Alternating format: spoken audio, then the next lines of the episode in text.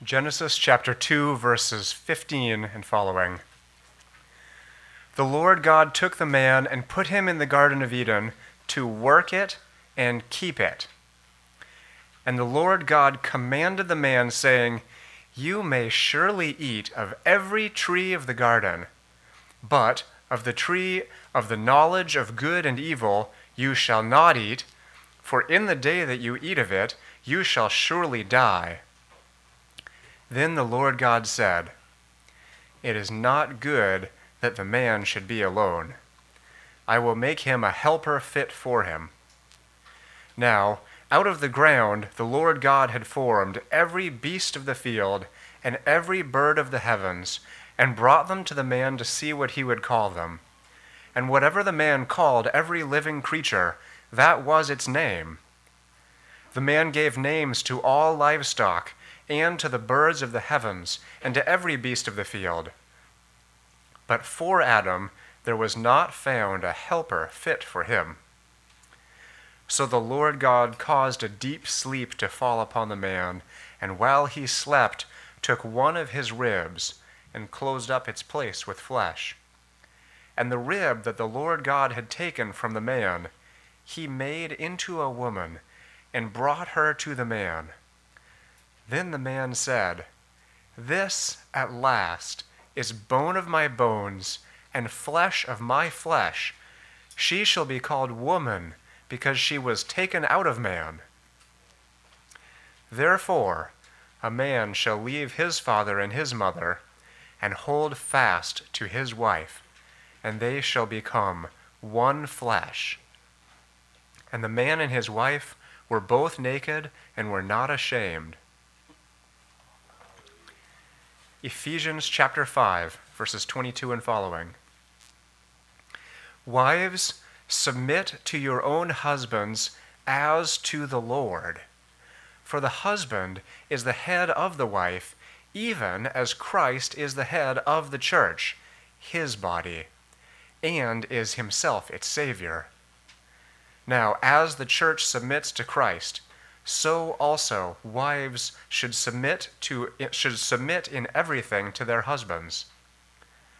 Husbands, love your wives as Christ loved the church and gave himself up for her, that he might sanctify her, having cleansed her by the washing of water with the word, so that he might present the church to himself in splendor, without spot or wrinkle or any such thing, that she might be holy and without blemish.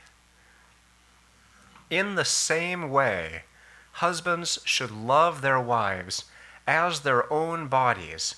He who loves his wife loves himself. For no one ever hated his own flesh, but nourishes and cherishes it, just as Christ does the church because we are members of his body. Therefore, a man shall leave his father and mother and hold fast to his wife, and the two shall become one flesh. This mystery is profound, and I am saying that it refers to Christ and the church. However, let each one of you love his wife as himself and let the wife see that she respects her husband. This is the word of the Lord. It's always a wonderful privilege to be able to come to you and engage with you along uh, a process of reading the scriptures. And as I alluded to in my prayer, I'm convinced that there are certain passages that have been so distorted by Sunday school ism and that's a new doctrine that I'm coining. Uh, it's a doctrine that I did not invent, but a term that I'm coining. And those, those passages actually cause us to miss the total import of what is being said. I had the privilege two weeks ago of substitute teaching a Bible class at Dominion Academy, the greatest class in the world. Bible Survey 1 and Bible Survey 2. One of the interesting aspects about the Bible Survey classes in those schools is that they spend so much time on Genesis 1 through 3. We spend over two quarters of the year, over half of the year on those passages. And uh, this idea that I have that we trivialize the portions of Scripture that are quite relevant is probably no better seen in the, than in the Sunday school approach to Noah's Ark. If you've ever seen a kid's Bible, perhaps perhaps a kid's Bible will have on the cover of it Noah with all the animals, and, and it's presented with this wonderful scene, and it's idyllic, and the, it's a utopia of all the animals peacefully coming up to Noah, and you totally miss the fact that the entire world is destroyed. in, in fact, if you ever go to a church nursery, often there's a, a Noah's flood theme on the wall. Uh, this, is, this is indicating to me that we have completely uh, trivialized large portions of Scripture, historical accounts that are theologically informing. That is to say, everything that God has done in the Scriptures informs us something about him and something about us. And so I am convinced that the church's deep neglect of this, along with our deep rebellion against the wisdom of God, has led to a century plus of sexual immorality, a revolution of morality that has taken place in the larger cultural context of uh, the Western church, America, and Europe. Most of this in America began when the church began to throw off centuries of wisdom in teaching about contraception. And it was the disjoining of marital unions to the beginning or bearing of children. And at the time, Catholic theologians actually rallied to the cause that this will lead to a great travesty, societally speaking, and they were right. They have been proven right since the 1900s. Of course, we saw a great movement of this taking place at the church's abdication of bringing the Word of God to bear in, in the, the context of the family. That then led to, 40 years later, the, the bringing out of what we call no fault divorce laws. No fault divorce laws basically disconnect the equity or the, the justice, the ethical provisions for suing for a divorce, and establish the court as an arbiter of rendering asunder what God has joined together. After that, that begat the sexual revolution. The sexual revolution has, of course, begat abortion, abortion being directly linked to the contraception actions. In fact, many forms of contraception are themselves abortive. And then this leads to finally what we see in our day the, the revival of paganism through the abominations of homosexual sin and the attempt to sanctify that thing by trying to call that marriage. Uh, if you were here as a member of this church when we were back at the Obergefell decision, uh, you may remember a, a sermon on this fact outlining the theological reasons why this is yet another leaf on the tree of the high handed rebellion of man against God's order. But I'm convinced that this is a great issue that you need to be informed on theologically, and it is extremely related to the gospel. The gospel is not just the declaration that you are a sinner in need of salvation, that that salvation has come in the person and work of Jesus Christ, that he made an atonement and now you can go to heaven instead of going to hell. That is not the whole gospel. The whole gospel includes the understanding that not only did you sin, but you sinned against a holy God, a creator God, who not only created you, but has the right to speak over you his law word, which declares to you how you may or how you may not live. And that at once you were a rebel against that law word, and now being renewed in life, being recreated after not only the image of Adam, but now the image of Christ, you have been empowered by the Spirit to live and walk anew in order that you would graciously receive that law word and seek to do it, not to be justified by the law, but to put it into practice. This is what was included in Jeremiah's prophecy that we would do the law from our hearts. It wasn't the removal of the law, it was the translation of the law from the tablets of stone to the tablet of your flesh heart, which had to be, your old heart was dead in stone, it had to be cut out, and it had to be restored anew. A new heart is put into to Christians, and as such, we ought to be at, at work in not only defending ourselves against the lies of the enemy, but putting into ourselves a great love for God and a love for God's pattern that we might be able to winsomely defend the Creator against those who would seek to destroy his rule. What I mean by that is you have been surrounded by people all of your life who have been told lies, as we're going to look at some of those lies. And those lies are not only blinding them, they heartily accept those lies because they wish to not come to the realization of the truth. That is to say, they suppress the truth and unrighteousness because they do not want to know God. They want to hide from God. They're attempting to run from God. And when we see a culture, such as the American culture is, totally disconnected to ethical teachings about human beings and the nature of marriage, of course we're going to have these sorts of weeds popping up in the garden. Nevertheless, this is not a disconnected to the gospel issue. This is not sort of an issue that you can, uh, you know, be uh, on the fence of and get into the kingdom and then work out later. Now, in saying that, I, am not saying that someone has to be convinced of the rightness of all of this in order to be saved, but many, many people are seeking to use these sorts of issues to keep, an, keep Christ at an arm's distance, if you will. And so I don't think that these are just helpful for you personally. I think these are also helpful things to understand evangelistically. That is to say, you are, you are constantly engaged with, talking to, connecting to, relating to people who have been told lies, and you have the opportunity to bring them into the truth. Now, in talking about those lies, we're going to talk about the four aspects of what I see in these two passages. the first being the calling of Adam, his unique role, and his unique creation something that we'll examine. And as we examine each one of these, I'll briefly comment on some of the lies and the doctrines behind those lies and contrast them to what the scriptures teach us. We're going to look at Adam's calling and creation. We're going to look at the creation of woman being unique, being the pinnacle. Uh, men, just so you know, you aren't the best thing in God's world. uh, men and women are equal, but women are more equal. Um, that, of course, leads to the idea of the sanctity of marriage. Again, this is a this is uh, in all of these things as we examine them. Uh, please hear me. I am not some. First of all, I'm not old, not old enough to be such, but I'm not just a curmudgeony old guy who's yelling at that the kids need to get off of God's lawn.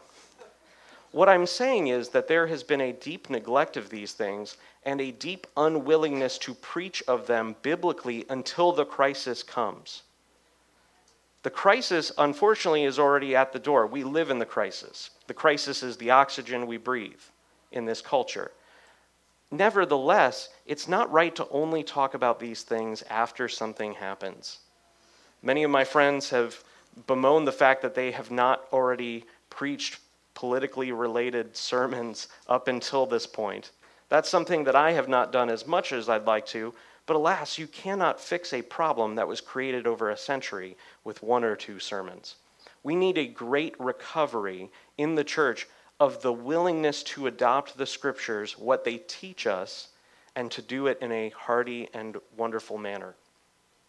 So many Christians, especially young people today in college or in high school, even if they are fun, what you might call a fundamentalist, and I'm using that in a good term, that is to say, they heartily receive the doctrines of creation, they secretly want to kind of make fudging room or wiggle room so that they can seem respectable to their non believing friends or family.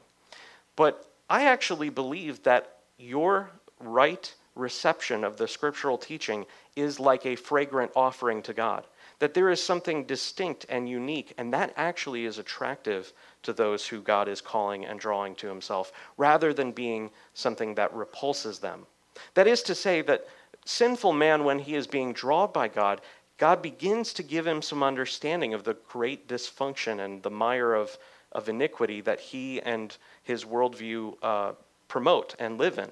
And so I actually believe that being a non compromising Christian, that is to say that these are something that we don't get to debate but rather receive, that that actually is greatly effective in conversion.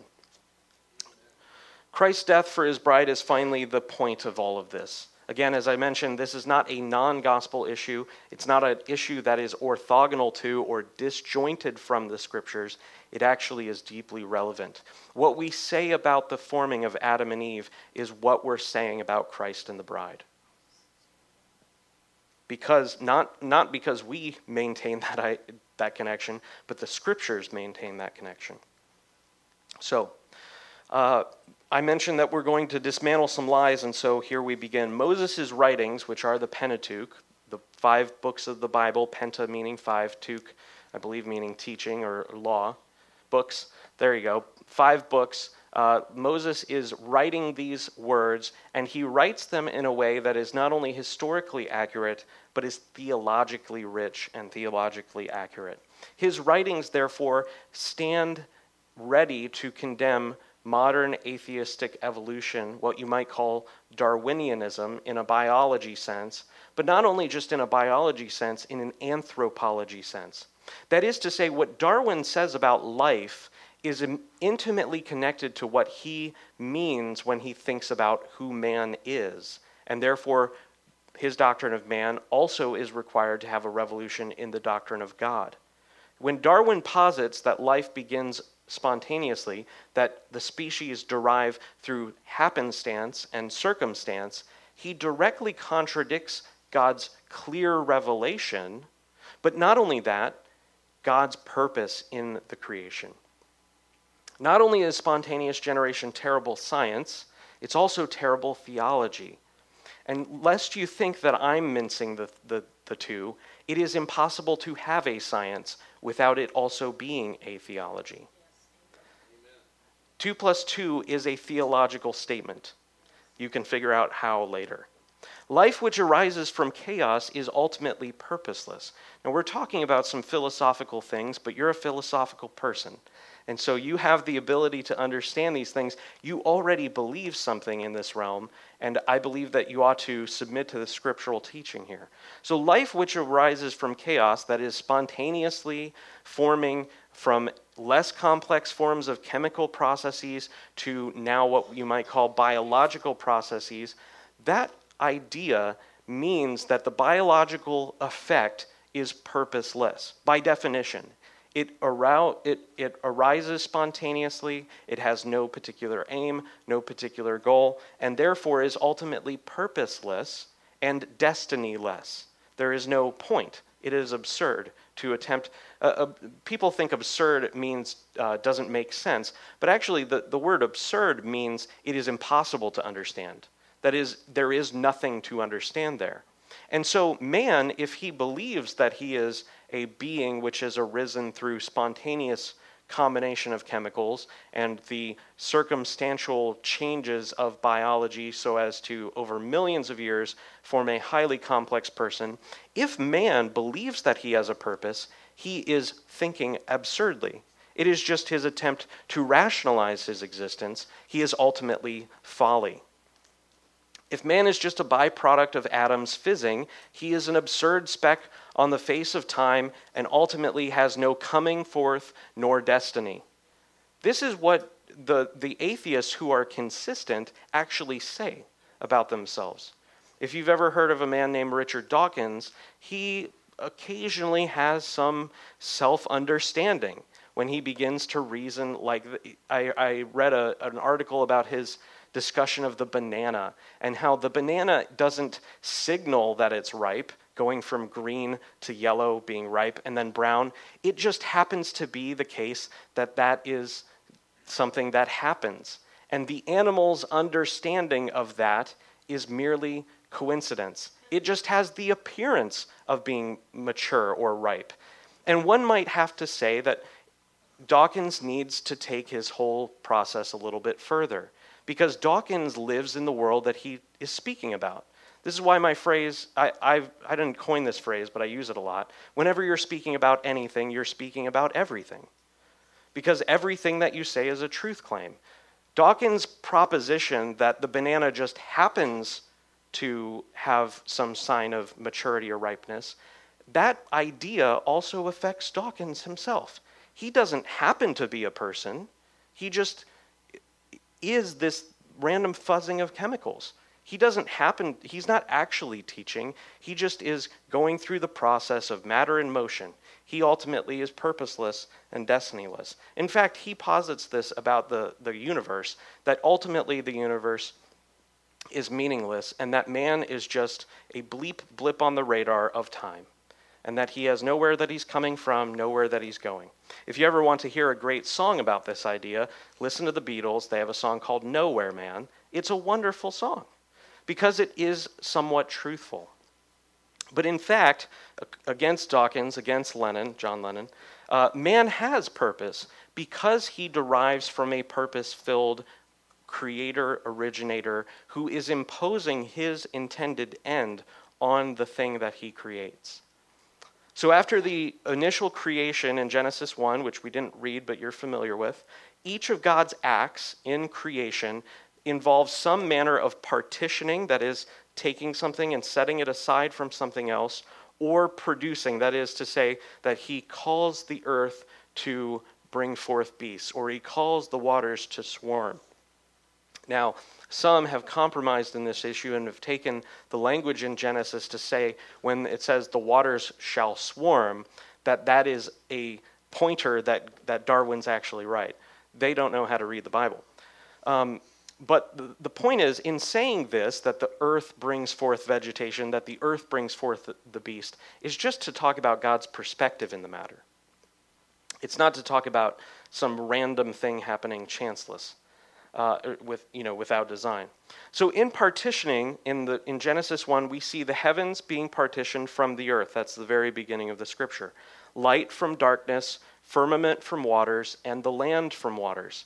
Each creative act that God does is a partitioning or it is a production.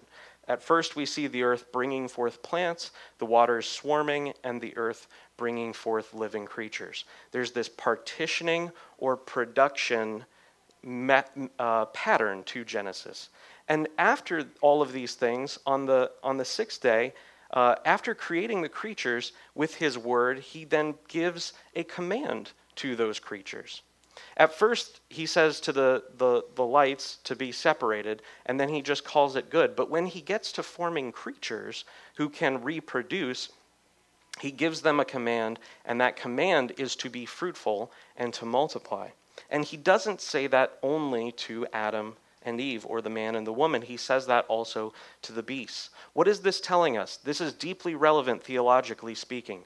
It means that God, who brought forth the creature with his word, also has the right and willingness and desire to speak a word to that creature, to call it into living within his pattern. That is to say, the Creator God is also the lawgiver God. The Creator God is the law word giver God. On the sixth and final day of creation, God uniquely intervenes in the creation of man. I think this is very important considering how we think of ourselves, how we think of other men, how we think about God. Though the earth brings forth living creatures, it says that God formed the dust into a man and he breathed into that man the breath of life. This is a unique intervention in the pattern of partitioning and production. God does not just cause man to come up from the earth randomly, but gets involved with his hands and with his spirit. And so God invests the image of God in man. He inspirates, breathes into man, and Adam becomes a living being. If that's not a picture of the gospel, I don't know what is. The point is that the beasts were called individually, created individually in pairs, but Adam here is formed uniquely. After the beasts are created, God says, Be fruitful. But after Adam is created, he puts him in a garden and gives him a command to tend and keep. Not only does God create man, he establishes a home, a habitat, if you will. And he, that home is not just a place for Adam to work, though it is a place for him to work, it's also a place for him to dwell. Immediately after putting Adam in the garden, God then says to him what he might be able to eat. God has provided for the man completely. Verse 15 The Lord God took the man, put him in the garden to work and keep it. And the Lord God commanded the man, saying, You may surely eat of every tree of the garden, but of the tree of the knowledge of good and evil you shall not eat, for in the day that you eat of it you shall surely die. See this pattern of law giving God after creator God? This is what God desires to do in this story, in this account. He wants to show that he has the right to speak about the man and to the man. So God creates a home for the man and calls him to tend and keep the garden. And he brings the creatures before Adam for two purposes. One, God wishes to desire to see what Adam would call them. The, the God who speaks forth the word, bringing forth creatures, has lent his authority to the man, and the man is then able to say a word concerning the nature of the animal or the creature in order to see what it might be called. And that calling name designation is not just a biological test. Adam is not just saying, oh, well, this one has four legs, that must be a mammal. Oh, this one has wings, that must be a bird. The identification that Adam does is a taking authority over. God says his law word over the creatures because he has the right to. Adam declares their names, identities, purposes because he has the right to. You see, atheistic humanism in Darwin, Darwinian evolutionary theory says that man is not uniquely identifiable, distinguished from all the beasts. He is just a byproduct of chance and time. And therefore, we ultimately see this in modern day uh, when we think about you know, man sacrificing himself for the good of the planet. The planet is to be used for the glory of man. Nevertheless, that's not my main point, so just you can think about that at a later date on your own. The point being that Adam has a unique calling in naming the animals, but not only that, God wishes to teach Adam something, even as Adam is naming the creatures. Adam, through the process of naming each creature one by one, comes to realize that he is unique and different from the animals. Verse 18 the Lord said, It is not good that man should be alone. I will make a helper for him. God has already posited the thing, God already knows the thing, and then he desires that Adam would come to that same revelation himself. As soon as God purposes in his heart to do this, as Moses faithfully records, he then says that Adam should name the animals. The point is this that Adam is distinct, he is not a beast. Verse 20 the man gave names to all the livestock, but for Adam there was not found a helper fit for him. As each creature passes, Adam begins to realize how dissimilar he is to the rest of the creatures. He is not just a creature, he is not a creature in the way that they are creatures. Adam is not a beast, he has been formed by the hand of God. So, this pattern, this calling on Adam is unique. This task to tend and keep the garden, God says that there needs to be a helper in this task. The idea of multiplying is impossible for Adam. He cannot multiply, there's no helper suitable. He can't tend and keep the garden, there's no helper. And so, enter uh, stage left from uh, the woman. Adam has gone through this process, and on this particular day, he has named the, the creatures, and now the woman is about to come into the story. But in order to see this, in order to get all that's being said here, we have to look at again another pattern of the scriptures in Genesis 1. On each day, it begins with darkness and moves towards light. There was evening and there was morning. The process of God's creation on six, six, six successive days, six days in a row, is the process of glorifying and transforming. Before there is darkness, and now there is light. Light is glorified darkness. It's not, uh, it's not the case that it is just distinctly darkness being evil and light being good. At the beginning, there's no, no connotation between darkness and, and evil. Uh, over time, there will be in the scriptures, but not at the beginning. And so there's darkness and then there's light there is a heavens above and an earth beneath, and then God separates them with an expanse. There's first water, and then water from the dry ground. He separates things, he partitions things, he glorifies that thing in order to make it more useful and beautiful. This same pattern happens with man. A deep sleep comes upon the man, and out from the man, God forms woman. The man is changed and modified, just as the waters were separated to bring forth dry land, so also the man is cut in order that the woman would come forth from him. Adam, created in the image of God, is able to identify these creatures and name them, and God is also a naming God. God calls those things good. Adam names the creatures, but God calls them good. The first poem in Scripture, therefore, is a song, not about God's beauty, although that would be fitting, but it's interesting to me that the first song in Scripture is about the beauty of God's creative acts, namely woman. It says, And the rib that the Lord had taken from God from the man, he made into a woman and brought her to the man. Verse 23 Then the man said, This at last is bone of my bones and flesh of my flesh. She shall be called woman, for she was taken out of man. Even the English to this day bears some understanding of the fact that the word woman is a addition to the word man. It is a more glorious creature. Uh, and uh, oftentimes you hear the, the kind of dad jokish phrase that Adam sees this, you know, this woman and his response is, Whoa, man. now, that again is trivial, but it has some kernel of truth, and that's why it's funny. The woman, therefore, is the pinnacle of God's creative acts. This is why Christianity throughout the centuries has been understood as being so deeply uh, at in antipathy with humanism and uh, what you might call unsanctified patriarchy. That is to say, that modern man seeks to, uh, pagan man seeks to overrule woman, but uh, glorified man, cr- Christian man, does not.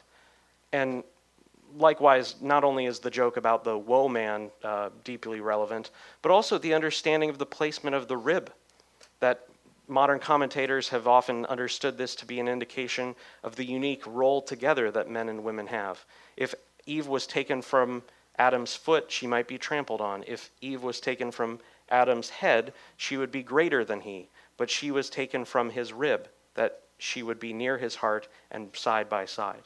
And that understanding, although poetic, I think is deeply relevant and true. So each successive partition brings about something more glorious light from darkness, land from waters, dust to man. And here, God not only takes the dust, he doesn't uniquely form Eve from the earth, but uniquely forms Eve from Adam. Against the humanists, we see the unique creation of woman as establishing human dignity in maleness and femaleness. This is the next coming social revolution and is already here. The, the whole trans movement is a group of theorizers, philosophers, God deniers who attempt to overrule God's design. And you ought to be prepared not only to defeat their theory, but also show the winsomeness of God's design and order. Men cannot become women, women cannot become man. And so God's act in forming woman from man is the pattern for marriage and understanding its sanctity and understanding its rightness. His pattern establishes the cause, justification, and prototype. That is to say, the marriage of Adam and Eve that God uniquely establishes, causes, and brings about is deeply relevant for all men, not just Adam. Whether this conclusion at the end of this chapter is the words of Adam or Moses, they are certainly the words of God and are confirmed by Christ. The summary statement in verse 24 Therefore, a man shall leave his father and his mother and hold fast to his wife, and they shall become one flesh. God's order and pattern, therefore, bestows a dignity upon marriage. Marriage is not something that arrives from man or derives from man. And, and this is deeply relevant in, in the idea of seeking out a wife, young men. Uh, God brings the woman to man. Man does not have the idea. Man does not ask God for the woman. I think that's interesting. Verse 25 this rightness, this marital union is understood in verse 25 to be a glorious thing. It says, And the man and his wife were both naked and were not ashamed.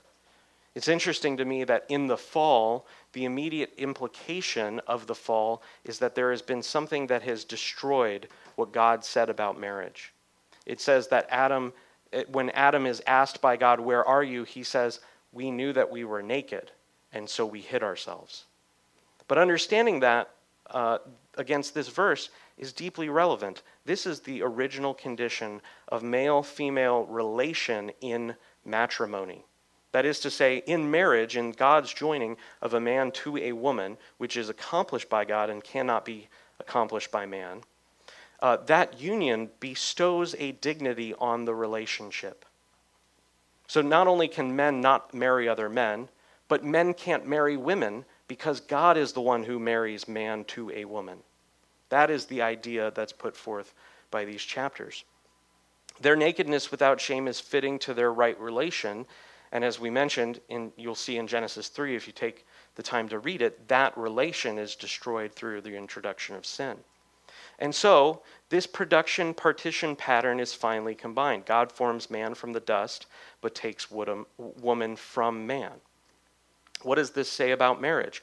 Poetically speaking, when men and women come together, it's like heaven meeting earth, right? The partitioning is un, is done in uniquely forming them, and in marriage, the union of the two is a glorious thing, a wonderful thing. Again, the scriptures show how far modern society desires to run from God's design. And of course, the examples abound, and you know them, and I don't need to reiterate them to you. So, understanding this and how it relates to the gospel, these things that we come to know from the scriptures are deeply relevant to what we understand about the gospel. The gospel, as I said earlier, is not just the message that you can go to heaven instead of hell the message of the gospel is that not only has Christ remade you, but he's remaking the world. And part of that remaking comes to a renewal of our minds by the Spirit, by which we receive God's law word as instructive and seek to obey it from the heart. That law word, being instructive, also constantly shows us, points to, and glorifies Jesus Christ.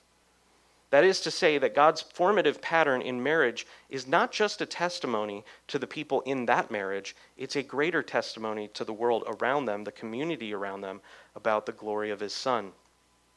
Paul teaches us that Adam was a pointer forward to Christ. This is his main idea in defending the existence of the resurrection.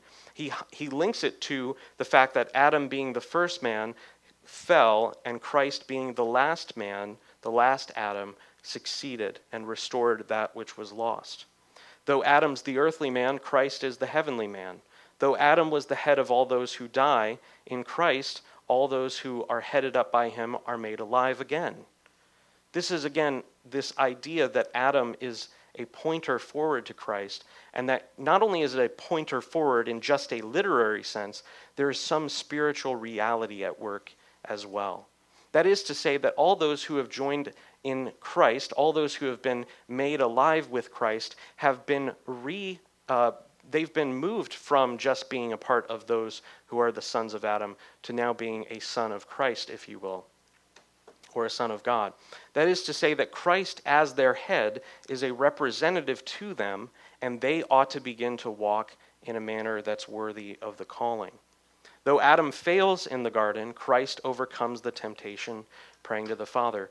At the Garden of Gethsemane, it is not ironic or coincidental that Christ faces his final temptation in the garden because that's where Adam failed. Adam failed in the garden. He failed to protect his bride. He failed to sacrifice himself and interpose between the woman and the serpent, something that obviously would have been dangerous to him. But Christ overcomes the failure of the first man by interposing the assaults that were coming against his people, and he steps in, interposes, and takes the hit himself. What's so beautiful and glorious is this is all, of course, foreshadowed in the proto-evangel, uh, proto-evangel in Genesis 3.15, where it says that the, the serpent will strike the seed of the woman on the heel, but he will crush her head. And so Christ's uh, great undoing of the failure of Adam is not just a restoration of what was lost, it's a total victory and triumph over that enemy that Adam uh, that existed even before Adam's failure. That is to say, Christ's restoration is not all that's in view, it's also a victory over Satan and his minions. Adam's sleep, therefore, is obviously mirrored in Christ's death.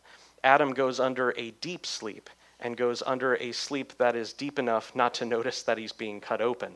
Uh, we have many nurses. You can ask them later how deep that sleep might be. That's a very deep sleep, uh, especially if you know any, anyone who's weary of not having much sleep. Adam's sleep, therefore, is like a death. It is like a death in a poetic sense, and that death is mirrored in Christ. Adam goes to sleep and he's cut, and a rib is taken from him, and that rib becomes the forming element of his wife. Christ, likewise, on the cross, after he has died, fully in sleep, if you will, although Christ did not just sleep, he also died, his side is pierced. And out from his side comes two things water and blood. This pattern of water and blood is now for us, those who are in Christ, a source of unending life. That is, the fountain of life being coming from Christ, but also unending, complete, and total forgiveness. In, a, uh, in Ezekiel's vision of the wasteland in the wilderness, what comes forth to transform the wilderness is a river that's flowing from the temple. And Christ himself, being the temple, has that river flowing forth from his side. That river goes forth into the earth and transforms a wasteland into a garden. And he restores us to that garden. And so, not only does water pour out, but also blood, meaning that Christ not only washes, but he sanctifies. He not only cleanses, but he designate, designates for holy service. This is something that's deeply important as you read the scriptures. Blood does not just forgive sins, although it does that, it also sets apart the people and the priests of God that they might come before God to worship him in holiness. That is what it means to understand, appreciate, and receive and plead the blood of Christ. Not only that God would forgive me, but that in some miracle of God's grace, He could transform me in order to be useful for His kingdom. That I could walk before Him with a head held up high, not just one that bows before Him, wagging back and forth as I deal through life under sin, but one an understanding of the blood of Christ that not only atones, but designates as holy and ready to be used in service. This is why Paul then connects the two. Husbands, love your wives as Christ loved the church and gave himself up for her. This is what it means, married men and single men alike, to love your wives. You are a living parable, a living prophetic symbol, an image that points to Jesus. And your service for your wife, although it is not supposed to be one that dehumanizes you, actually is one that fully humanizes you. You become conformed to the image of Christ, the real man, the redeeming man. And so this is deeply informative, not only in the gospel, but how we live out our Christian witness. And this pattern of Christ giving up is twofold. He might sanctify her, having cleansed her by the washing of water, and that he might present the church to her in splendor, without spot or wrinkle or any such thing. Let's pray. Father, we thank you for your word. We ask, we ask you that you would give to us a deep hunger for your scriptures, that you would restore within our hearts and minds a knowledge of your word that is sufficient, that those who are out in darkness, when they rail against you, when they or, or when they come with questions, that they would hear a right response. We pray that you would cause us to be Christians who are against the world for the world. That we would be those with a distinctive understanding of truth that is not our own uh, making, that's not just our desire for a normative social, cultural setting, but one that's founded upon your scriptures. And we pray, God, that you would begin to open our eyes to see how intimately connected these things are to your gospel. That what we say about marriage is what we're saying about your son that what we say about men and women is what we're saying about your created pattern and order. God, we pray that you would deliver us from the spiritual depression and the, the ugliness that comes through hearing that we are just glorified goo that came out of a pond one day. I pray, Lord, that you would give us a dignity that comes from your scriptures, that we would be washed anew in your Son, and that by your Spirit you would renew our minds that you would equip us, Lord, for not only bringing the gospel, but also bringing the full counsel of God in the gospel. In Jesus' mighty name, amen.